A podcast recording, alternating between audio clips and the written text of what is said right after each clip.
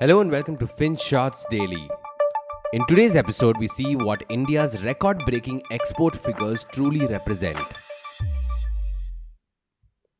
The big headline last week was this India exported a whopping $400 billion worth of merchandise. And by merchandise, we mean tangible goods wheat, diamonds, that sort of stuff. It doesn't include IT exports, something that we ship in bulk. So if you look at this from a holistic perspective, $400 billion is really a big deal. In fact, it's the first time we've hit the milestone, and you can see why everybody is overjoyed. Exports are the lifeblood of any country. Every time we export stuff, we get paid in foreign currencies, mostly dollars. More dollars help us beef up our reserves, and we won't have as much trouble importing stuff if we have to. It even helps to stabilize economies during tumultuous times. So you can see why India wants to crank up its exports. The government has implemented incentive schemes like remission of duties and taxes on export products to get Indian manufacturers to push exports. They're trying to revamp special economic zones or SEZs to get the states involved in the process. And they're getting foreign companies to set up shop in India by wooing them with PLI schemes. The goal is to make in India for the world. However, not everything is hunky dory. For starters, let's look at the $400 billion figure and see how we managed to break this milestone. Last year, we exported goods worth $291 billion, a decent sum if you ask most people.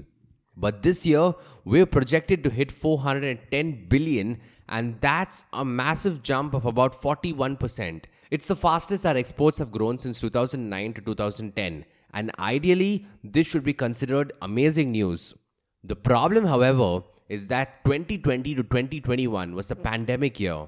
The global economy came to a standstill.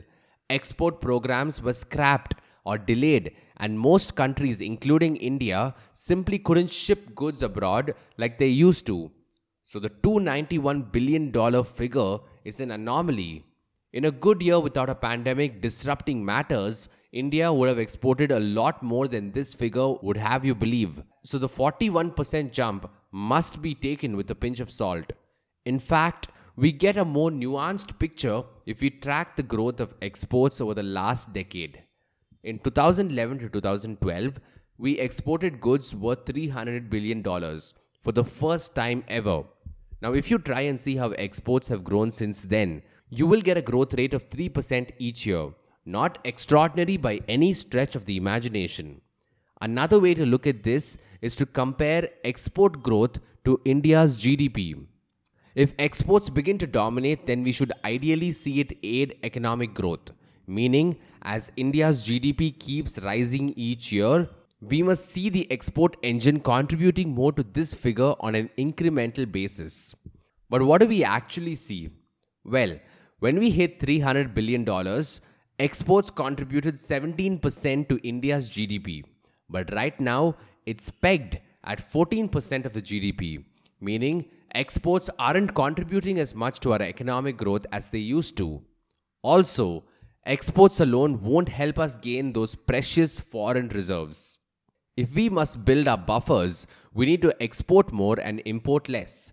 This also flows into the whole Atmanirbhar argument. We can't be truly self sufficient if we keep importing more stuff each year. And the problem here is that import levels reached record levels during this period. In fact, we will most likely breach the $600 billion mark for the first time ever. Finally, there is one other thing.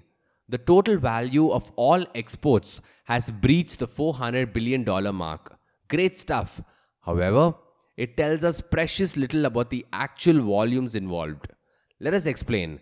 Imagine we export a sack of rice for $10 this year, and let's suppose grain prices rally next year from $10 to $15. In such an event, the total value of exports will grow from $10 to $15 even if we import the same quantity of rice. And we know the rice example is exaggerated. But think about crude prices India imported a lot of crude oil this year, processed it, and then exported the finished products elsewhere. However, Since the price of crude has gone on a spectacular rise in the past few months, the value of petroleum products have also soared alongside it, with a commensurate increase in volume. So while the 400 billion is definitely a step in the right direction, there's a lot more nuance involved. And hopefully, this story sets the record straight. Thank you for listening to today's episode. And if you want to share your feedback or suggestions, do drop us an email to hi at the rate finshots.in. Until next time.